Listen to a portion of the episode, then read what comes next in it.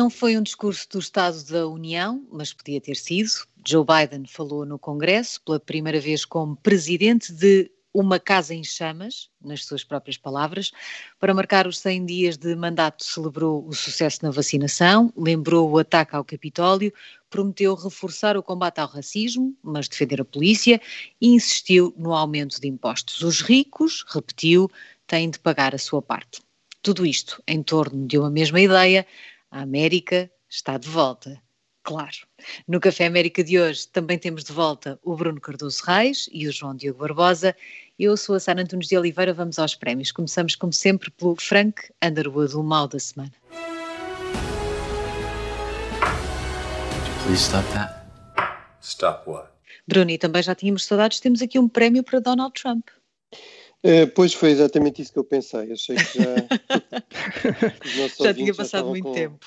Exato, já estavam a estranhar. Uh, pronto, é, é, desde logo é um prémio para o, para o Donald Trump ter conseguido ultrapassar esta barreira do Twitter, do Facebook. Com, se, portanto, uh, fez um velho, um velho comunicado de imprensa, embora na forma de tweet, não é? Na, na, forma clássica dele, mas basicamente a dizer que a partir de agora os seus apoiantes deviam passar a designar a eleição do Joe Biden como uma grande mentira, porque, uh, com, com, base naqueles argumentos uh, completamente desacreditados, não é? De que foi uma, uma eleição fraudulenta. E, portanto, no fundo, uh, jogar com esta ideia, um jogo que ele faz muito habilmente, fez muito habilmente, sobretudo quando tinha acesso ao Twitter e ao Facebook e tudo isso, que era, no fundo, tentar virar a mesa e, portanto, quando começava a ser atacado, arranjar forma de uh, até uh, no fundo aquelas palavras que eram usadas para o atacar uh, perderem completamente o seu significado, não é? E portanto no fundo aqui a ideia parece ser vamos confundir de tal maneira as coisas que esta, esta frase que aparentemente está a ter algum impacto, não é? De que, eh, de facto, é, as afirmações do Trump a respeito das eleições são uma grande mentira e, de facto, os factos apontam nesse sentido. Mais de 40 tribunais eh, descartaram completamente as acusações de fraude, etc. Mas, mas Até republicanos chegaram a essa conclusão. É. Uh, aqui o que, o que também é significativo, enfim, isto podia ser dar um outro prémio, mas já demos vários prémios à Alice Cheney, foi que um, Uh, o número 3 da portanto, Alice Cheney, uma congressista uh, importante, de uma família, aliás, importante na, na história do Partido Republicano, filha do, do antigo vice-presidente Dick Cheney, uh, e alguém que não é propriamente, vamos dizer, da, da, esquerda, não é? Mesmo em termos do Partido Republicano, não era visto tradicionalmente como uma, como uma pessoa moderada, era, estava, no, no, no, digamos, fazia parte da corrente tradicionalmente dominante do partido, tanto que era o número 3 da, do Partido Republicano na, na, Câmara dos Representantes, veio mais uma vez eh, denunciar isso e dizer que isto é um ataque à, à, democracia e que não, não deve ser, não é, não é admissível, não é? Mas aqui o que é preocupante e justifica o Underwood, além da falsidade desta, enfim, toda esta conversa do Trump, é que de facto uh, claramente ele está convencido que isto vai pegar ao nível do Partido Republicano. Nós sabemos que à volta de 60% dos eleitores republicanos dizem que acreditam que houve de facto fraude nas eleições presidenciais. Uh, aliás, a mesma percentagem que acha que o Trump se deve recandidatar, uh, e portanto aqui o Underwood vai, vai para esta falsidade, mas também para o facto dela continuar a ter uh, grande acolhimento no Partido Republicano, que é um partido fundamental na, na dinâmica política norte-americana, e, e, isso é, é bastante é, preocupante. Pode parecer que é só uma ideia de Donald Trump que ele próprio não consegue largar, mas ele não está de facto sozinho. Mas pegando por aí, é, é impressionante como Trump continua a ser ainda o centro do Partido Republicano, que não consegue libertar-se dele, nem, nem, do seu legado, e que está dependente agora desses comunicados de imprensa como quase a única fonte de oposição a Joe Biden, e não é uma grande fonte de oposição, porque, enfim, convencer 60% dos republicanos no total da, da, América não é assim tanta gente. E eu acho que os republicanos vão ter rapidamente de, de decidir se querem tentar um caminho alternativo, nem que seja uh, meramente hipotético, se vão continuar uh, atrelados a Donald Trump e atrelados ao seu estado de espírito do momento, porque realmente já passaram vários meses e os republicanos continuam -se a se libertar desse discurso, nem sequer de, de, da vontade e das ideias de Donald Trump. Não há uma, uma oposição própria e isso está a ter consequências evidentes no discurso público. Nós vamos falar disso na segunda parte, mas a expansão do Estado, essa expansão histórica, não está a ter qualquer tipo de oposição, porque não é essa oposição que Trump gosta de fazer. E o facto de controlarem do discurso e de estar mais preocupado com, com essas ideias de fraude vai ser muito danoso para, para os republicanos eleitoralmente. Ah, e só uma nota, se calhar, se calhar o Twitter e o Facebook já era a altura de começarem a pensar ou em arranjar um bom motivo para suspender definitivamente Donald Trump ou para o deixar voltar. Deixaram a questão um bocadinho em águas de bacalhau e era, era tempo de resolverem esse assunto de forma definitiva. Olha, quando tu costumas trazer coisas aqui de Twitter e não sei o quê, depois as coisas resolvem-se. Portanto, não sei se é, na próxima é, semana. A influência, a influência do, do João Diogo é uma das figuras centrais do Twitter, não é? Sobretudo na América. Sobretudo na América. na sede.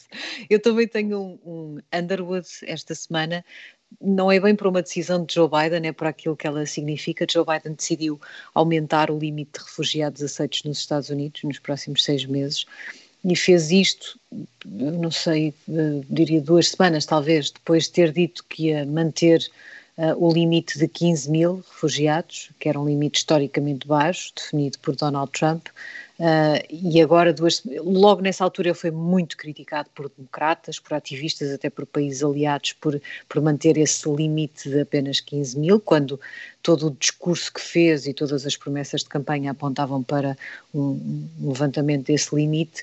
Uh, e, e, e, por causa dessas críticas, ele logo pouco depois veio prometer que ia aumentar, e agora aumentou de facto para, para mais de quatro vezes mais o limite passa a ser de 62.500, uh, ah, e aquilo que para mim me faz atribuir o Underwood a, a Joe Biden não é exatamente a decisão, uh, é, é como isto mostra a dificuldade que Joe Biden está a ter em lidar com as questões da imigração ele continua com um comportamento muito errático e muito titubeante.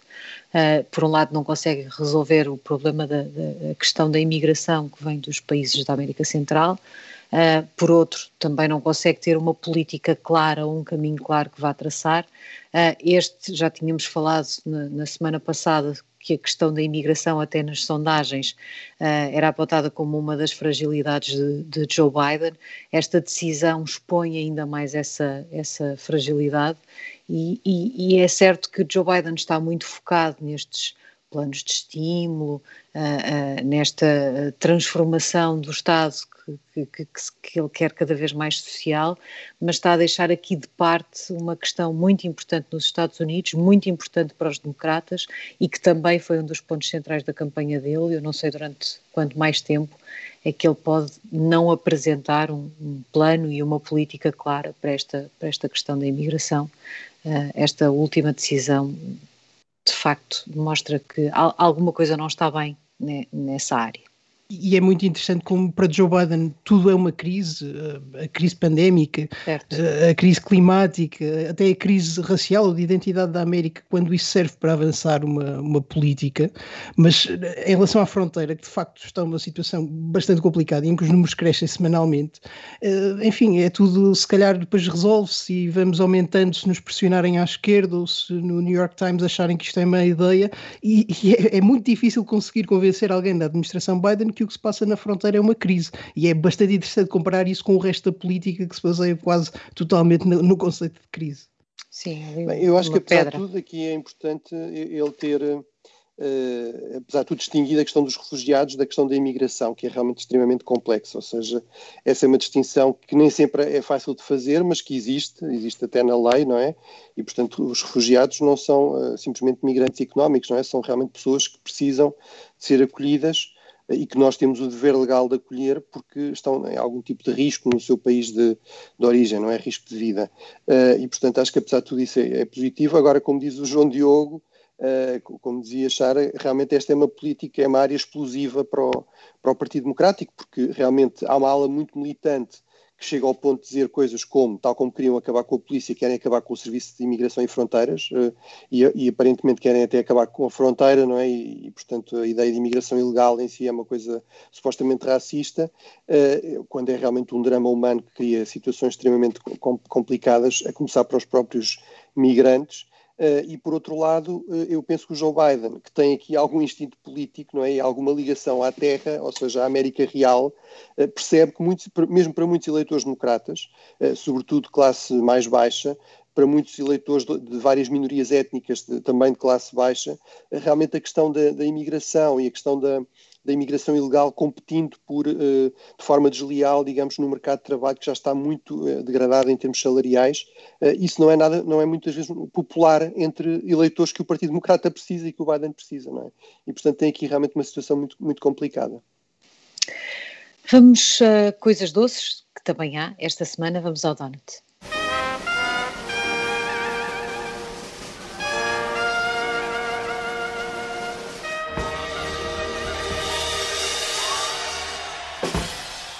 João, tens aqui um donut para um espírito de equipa. De quem? Sim, Conta lá. De Kamala Harris, que é uma personagem que foi um bocadinho esquecida estranhamente, e é por causa disso. Ainda queria ter falado disto a E contra passada. todas as expectativas. Exatamente, e é sobre que... isso, porque eh, essa se calhar é uma das principais histórias dos 100 dias, porque quem estivesse distraído durante a campanha até, até podia ter pensado que a personagem principal era mesmo Kamala Harris e não, não Joe Biden, porque onde Joe Biden era um orador mediano e que tinha dificuldades em conquistar multidões, Kamala Harris conseguia viralizar com tudo o que fazia. Eh, só que, por outro lado, onde, onde Joe Biden se mostrou um político eficaz e competente, capaz de, de ganhar eleições, Kamala Harris uh, viu a sua própria campanha implodir de forma espetacular e, e surpreendente. Mas ainda assim, uh, a, a, popularidade da vice-presidente era tão forte junto da imprensa e até dentro do, do partido que, quando ela foi escolhida para, para candidata a vice-presidente, sempre se interpretou a escolha como mais do que isso, como uma escolha para o futuro uh, como se Joe Biden fosse a ponto para uma nova geração e essa nova geração deveria, deveria ser liderada por Kamala Harris, que é, seria talvez o meio termo entre os novos radicais e, e a velha guarda que ganha eleições. Uh, no entanto, o, o, os primeiros 100 dias da, da, administração Biden foram muito discretos para, para a vice-presidente, mesmo para uma presidência que está a ser low profile em geral. Uh, apesar de algum esforço para, para lhe dar destaque uh, simbólico ou protocolar, as responsabilidades que ela tem não são muito sérias. Eu fui investigar e por exemplo, é, é dela a responsabilidade por acompanhar o impacto da recessão nos negócios tidos por afro-americanos, o que não é exatamente de nível presidencial, mas uh, também tem uh, responsabilidades um bocadinho armadilhadas. Por exemplo, é dela a responsabilidade de falar com os países que são vizinhos dos Estados Unidos para perceber as causas da imigração e dos problemas da fronteira. E isso já tem feito alguns republicanos avançar com a cara de Kamala Harris como a responsável pela crise na fronteira. Isso pode ser muito difícil para ela, apesar de a fronteira propriamente dita não ser da sua responsabilidade. E perguntado à, à equipa de, de, Kamala Harris o que se está a passar, eles dizem que o seu interesse para já é ser o Joe Biden de Joe Biden, isto é, referindo-se ao papel que Joe Biden desempenhou como vice-presidente de Barack Obama, sendo sempre um, leal escudeiro e ajudando mais do que atrapalhando, mas parece-me que isso não vai durar para sempre. Kamala Harris tem claramente ambições, o partido tem ambições e uma certa elite gosta muito dela, mas vai ser interessante acompanhar. Para já isto está a ajudar a manter a coesão dentro da presidência, mas talvez não dure para sempre e vai ser interessante ver a evolução disto.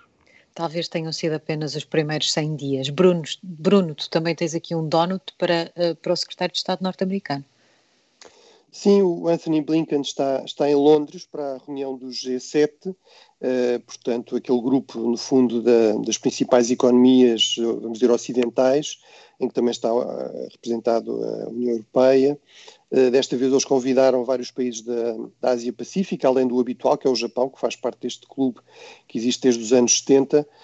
mas aqui o que, é, o que eu achei de premiar foi que o Anthony Blinken, além de dizer umas palavras simpáticas da praxe em relação aos seus anfitriões britânicos, portanto, descansar a Grã-Bretanha de que continua a ser, digamos, o aliado primeiro não é, e preferencial, a relação especial, mais especial dos Estados Unidos, mesmo que nós saibamos que isso se calhar já não é bem assim, mesmo em relação à Europa, uh, viu-se, por exemplo, na administração Obama, isso fica muito claro nas memórias do Presidente Obama, a grande relação dele, o grande ponto de referência na Europa era a senhora Merkel, não é? Mas, além de dizer essas palavras simpáticas, uh, recordou aos uh, seus amigos e aliados britânicos que a grande prioridade em tudo o que tem a ver com a questão da gestão do Brexit deve ser a estabilidade e a paz na, na Irlanda. Nós falámos aqui disso, e nomeadamente também no Café Europa, uh, há umas semanas atrás, uh, por causa de todos aqueles incidentes na Irlanda do Norte, e portanto isto foi uma boa, uh, digamos, um bom marco que vem recordar os, aos britânicos, se eles precisassem disso, que o, o, Joe Biden é muito, e de forma muito orgulhosa, não é? Um Irish American, não é? Portanto, um descendente de, de, irlandeses e que deixou muito claro, até inclusive durante a campanha, que a questão da Irlanda para ele era, era muito importante. E, portanto, acho que isso é, do ponto de vista de, dos nossos interesses aqui na Europa é, é, importante, é importante que os uh, Estados Unidos deem esse, deem esse sinal. Enfim, em relação à Cimeira do G7, uh, eh, que está a decorrer hoje, vamos com certeza ter oportunidades de falar uh, noutros, noutros programas, não é? Adiante. Mas fica pelo menos esse registro de atenção e de interesse por aquilo que está a acontecer e num dos grandes desafios que uh, seguramente a União Europeia e o Reino Unido ainda continuarão a enfrentar. Vamos aos disparates da semana, vamos ao Sara Pelli.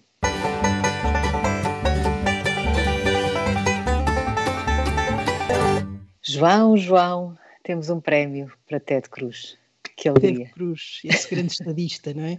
Não, Ted Cruz está, está como toda a gente um bocadinho forte da, da cultura woke e, e, a propósito de toda aquela comoção na Geórgia com a sua lei eleitoral uh, que levou grandes empresas a juntar-se à luta e, a prometer retaliações, uh, essencialmente porque seguiu o processo democrático e porque pessoas legitimamente eleitas tomaram decisões, uh, ele, anunciou que ia deixar de aceitar doações de veículos empresariais. E, depois de anunciar isso, uh, num artigo respeitável no, no Wall Street Journal, uh, foi para o Twitter e anunciou também que ia começar a reencaminhar para os democratas os telefonemas em que essas empresas viessem pedir ajuda para baixar impostos ou, ou aligerar uh, a regulação.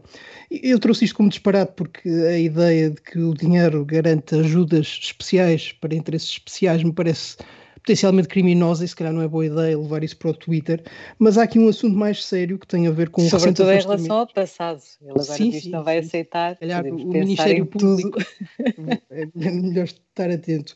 Não, mas há aqui um assunto sério que tem a ver com o recente afastamento entre os republicanos e as grandes empresas, que começou um bocadinho uh, com Donald Trump, sobretudo na campanha, depois nem tanto na presidência, mas começa a haver aqui um, um certo rancor e uma vontade de castigar empresas que são extremamente progressistas e liberais e que se envolvem na luta. E, e, eu acho que vai ser uma mudança interessante de assistir na América, porque apesar da sua excessiva honestidade, a verdade é que os republicanos uh, sempre foram muito business friendly e capazes de defender as empresas, uh, até por bons motivos e bons valores. Mas uh, vai ser interessante perceber se os democratas estão prontos a aceitar agora as, as, empresas que foram rejeitadas e que vão ser rejeitadas pelos republicanos. Marco Rubio também já anunciou que muita simpatia pelas ideias de Ted Cruz.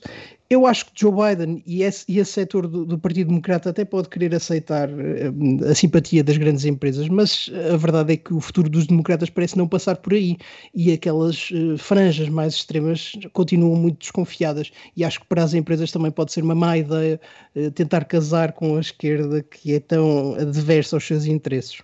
Mas também ainda é preciso perceber se o futuro dos republicanos vai mesmo passar por essa rejeição. Termina aqui a primeira parte do Café América, nós voltamos já a seguir às notícias. Estamos de volta no Café América e esta segunda parte, já que o dissemos, vamos dedicar este discurso de Joe Biden no Congresso, o primeiro enquanto presidente e para marcar os 100 dias de mandato. João Diogo, uh, o que é que ficou de mais relevante neste primeiro discurso de Joe Biden? Em primeiro lugar, as audiências. Do, no seu primeiro discurso deste género, Donald Trump. Sucesso. Sim, sim. Teve, Donald Trump teve cerca de 50 milhões de espectadores uh, na América. Joe Biden teve cerca de 12 milhões, o que é quatro vezes mais para Donald Trump. Finalmente uma vitória. Tem sido um ano difícil e, e é bom ver que, é, que ainda é possível vencer. Mas, mas percebe-se, Joe Biden fez um discurso especialmente aborrecido. Uh, foi muito difícil assistir para preparar o programa.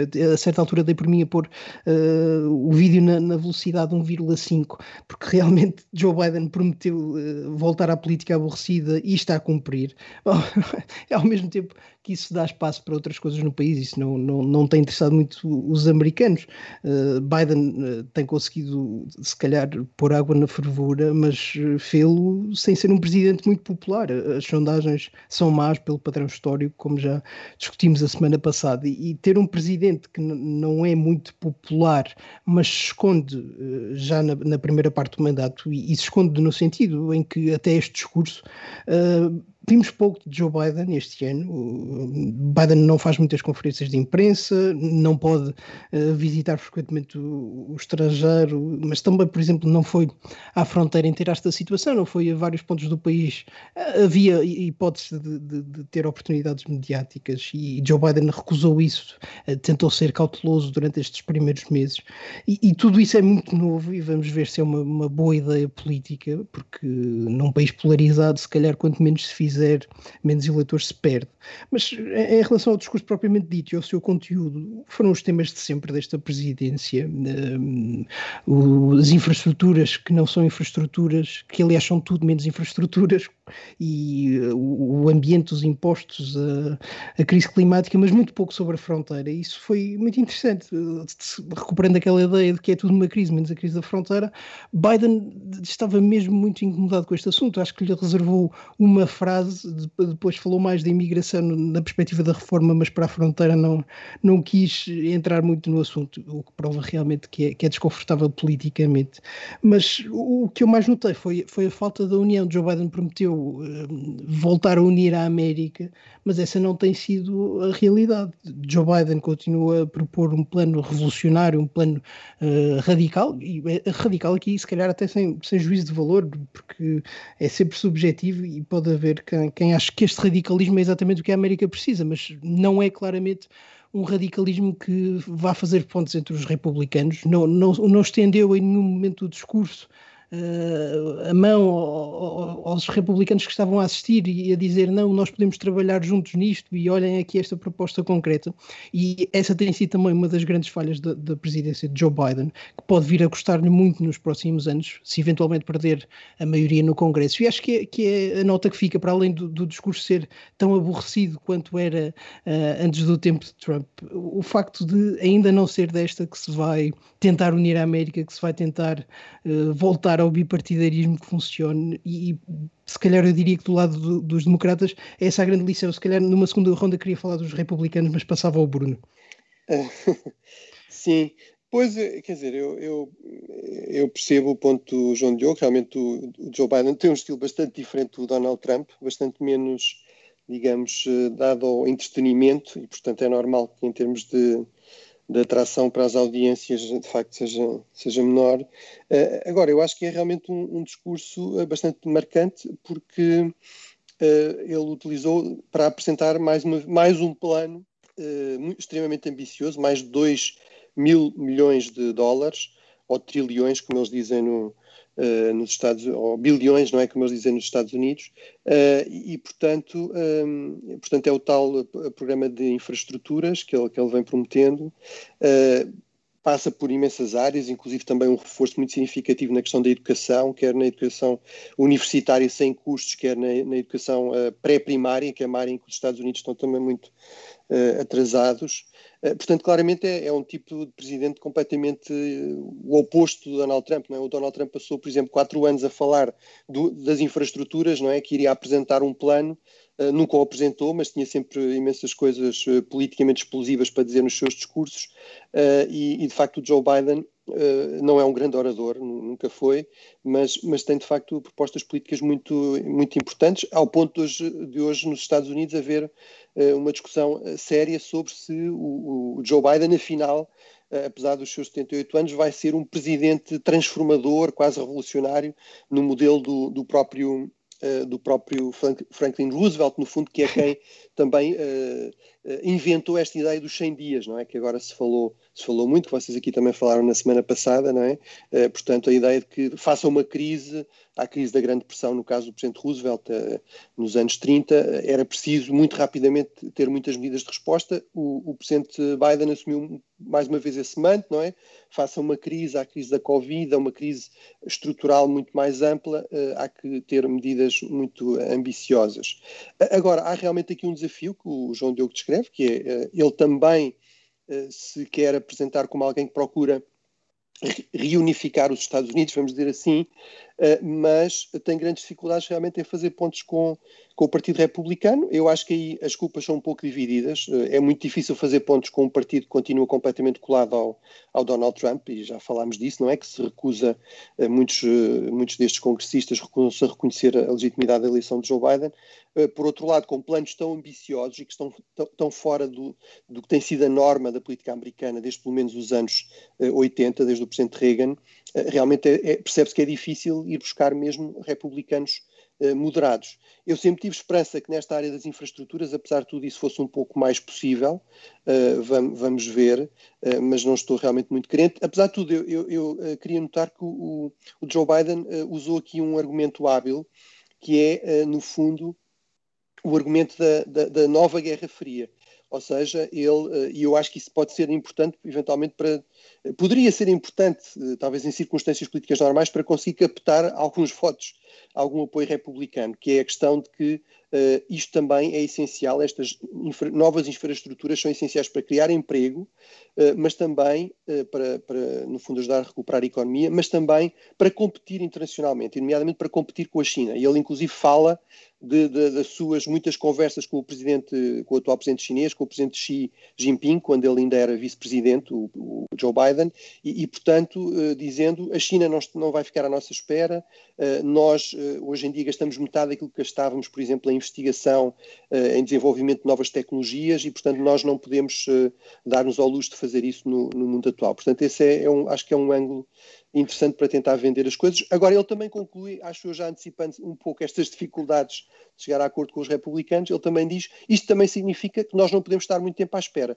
Eu, eu saúdo os, os, os senadores republicanos que apresentaram aqui um plano alternativo, nós vamos conversar, mas nós não podemos ficar a conversar eternamente. E eu acho que isso tem, aliás, surgido também notícias nesse sentido. Isso é uma das grandes lições da administração Obama, é, é que, de facto, o, preço de tentar chegar a um acordo com os republicanos, que em muitos casos depois acaba por não acontecer, foi exatamente o que aconteceu com o Obamacare, com a questão da, da saúde, da reforma da saúde, uh, não pode ser prolongarem-se as negociações durante meses e meses e meses, a ponto das próprias pessoas, dos, dos próprios apoiantes destas medidas se, se fartarem, digamos, da, da indecisão e da dificuldade de chegar a uma decisão. Mas, mas, há espaço, há mais espaço, se calhar até do, do que se tem dito para, para, para acordo. Joe Biden tem nas infraestruturas, parece-me, alguma vontade dos republicanos em trabalhar nisso. Até historicamente, os republicanos não, não, não rejeitam essa ideia de investir no botão, ainda que se calhar não na escala que Joe Biden uh, defende e também não naquele conceito muito, muito lato de, de infraestruturas. Mas uh, mesmo em relação à China, é verdade que o, que o conceito é é, é interessante e até é, é, intelectualmente estimulante essa ideia de, de, renovar a América para competir com a China, mas eu, eu lembro-me eh, quando se discutiu o último plano de estímulo, ainda por causa da pandemia, alguns republicanos foram rápidos a apontar atenção, este dinheiro, se não for eh, bem distribuído, vai ser no fundo um subsídio à China, em que vamos comprar-lhes coisas e vamos aqui dar-lhes muito dinheiro. Eu acho que esse ponto tem sido um bocadinho esquecido, mas que vale a pena referir, porque muitos destes grandes investimentos investimentos, se não geridos com cuidado, podem realmente significar um acréscimo patrimonial significativo para a China. Mas eu gostava de ter ouvido Joe Biden, por exemplo, uh, elogiar o trabalho da administração anterior em relação às vacinas, que é, que é, que é notável, que, e que realmente lhe permitiu estes primeiros meses de calma e, e que sem ele, sem ele, sem ele, sem esse trabalho, não, não teria sido possível uh, ter estes primeiros 100 dias relativamente confortáveis. E eu, eu, acho que os republicanos estão a permitir muita coisa nos primeiros meses.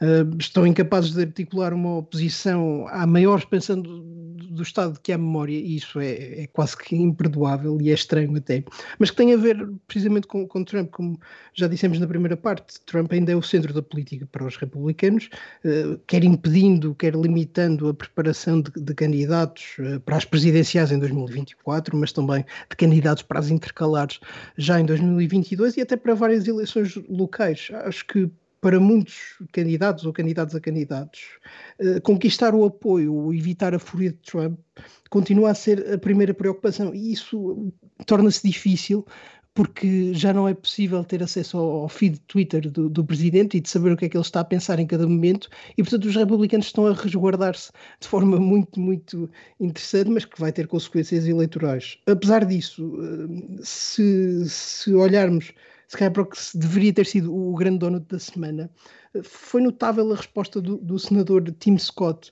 uh, ao discurso de Biden. Há uma tradição na América de responder a estes uh, discursos presidenciais.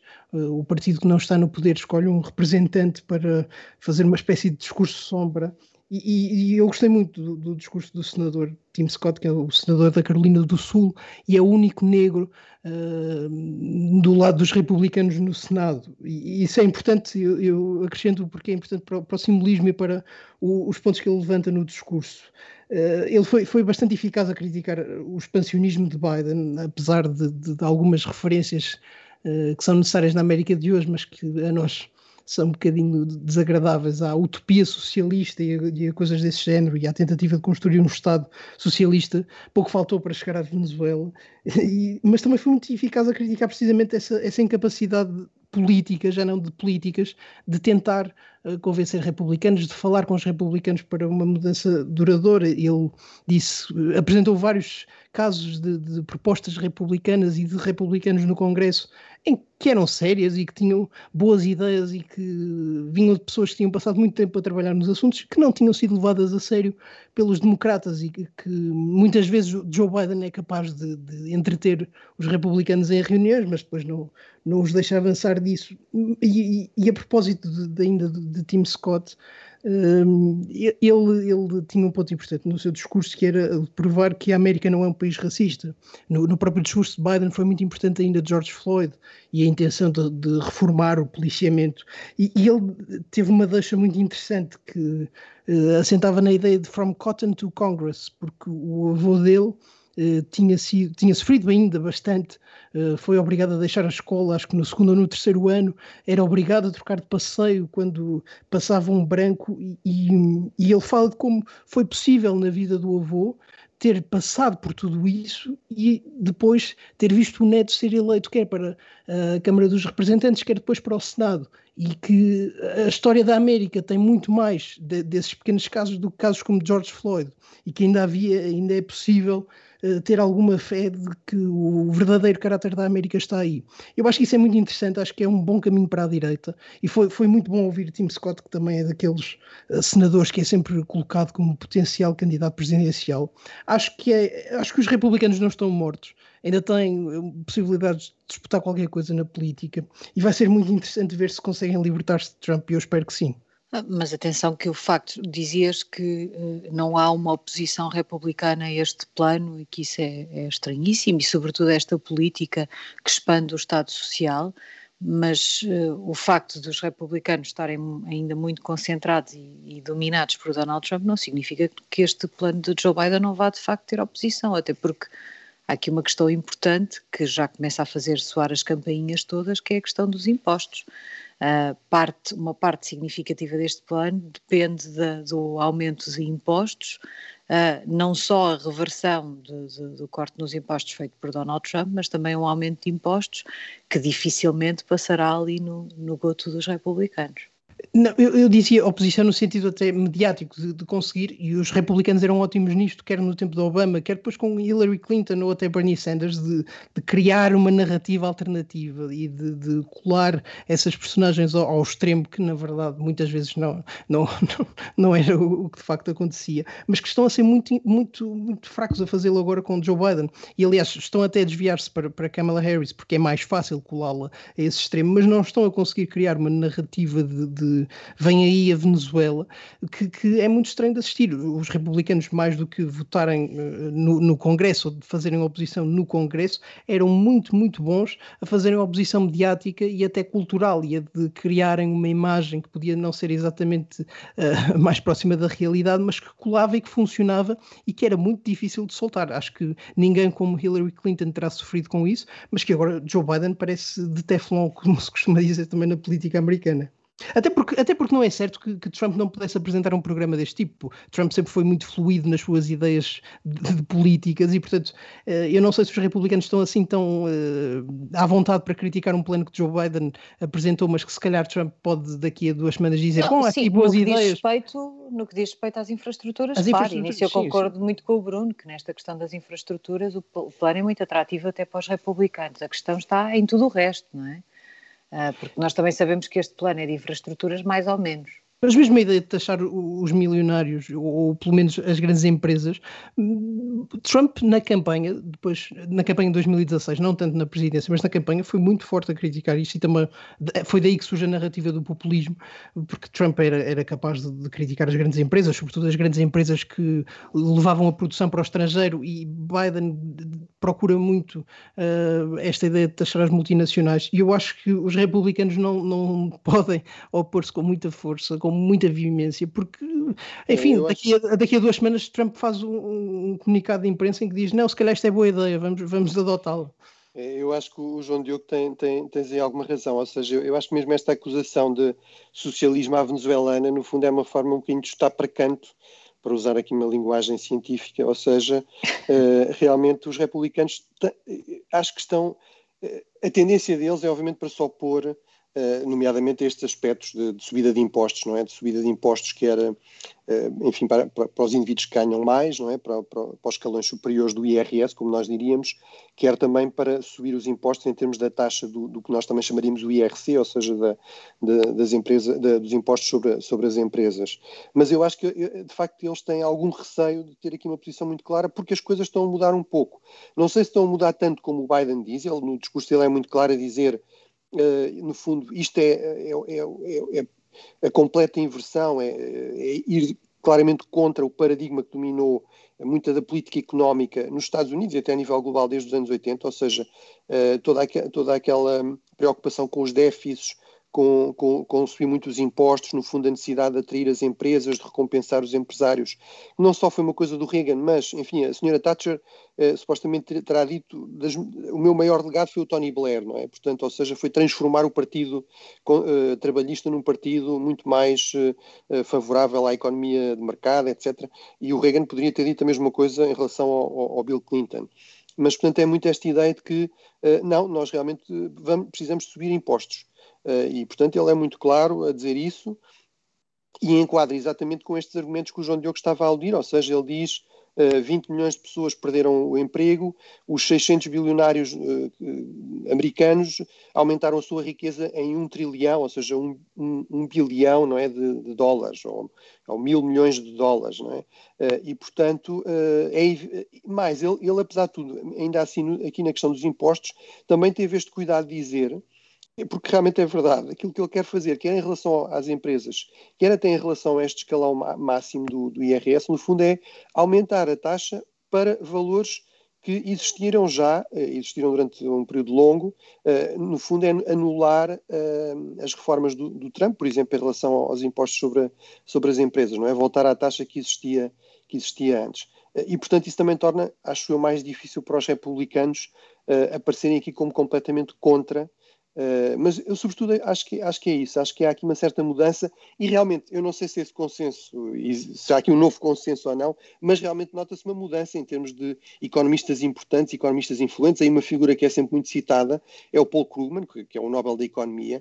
E um colunista 90, do New York Times, sobretudo é, agora. E um colunista muito influente do New York Times, uh, que nos anos 90 é, foi uma das principais figuras desta, uh, digamos, da Clintonomics, ou seja, desta economia do do Partido Democrático, mas muito para, para o mercado, para a globalização, e que hoje em dia é muito mais crítico, quer da própria globalização, quer sobretudo esta ideia da, da, da, da enorme preocupação ou da prioridade à questão do déficit da dívida e de não subir demasiado os impostos. E, portanto, uh, acho que aí de facto há, há, mais margem de manobra para um plano do tipo do Biden.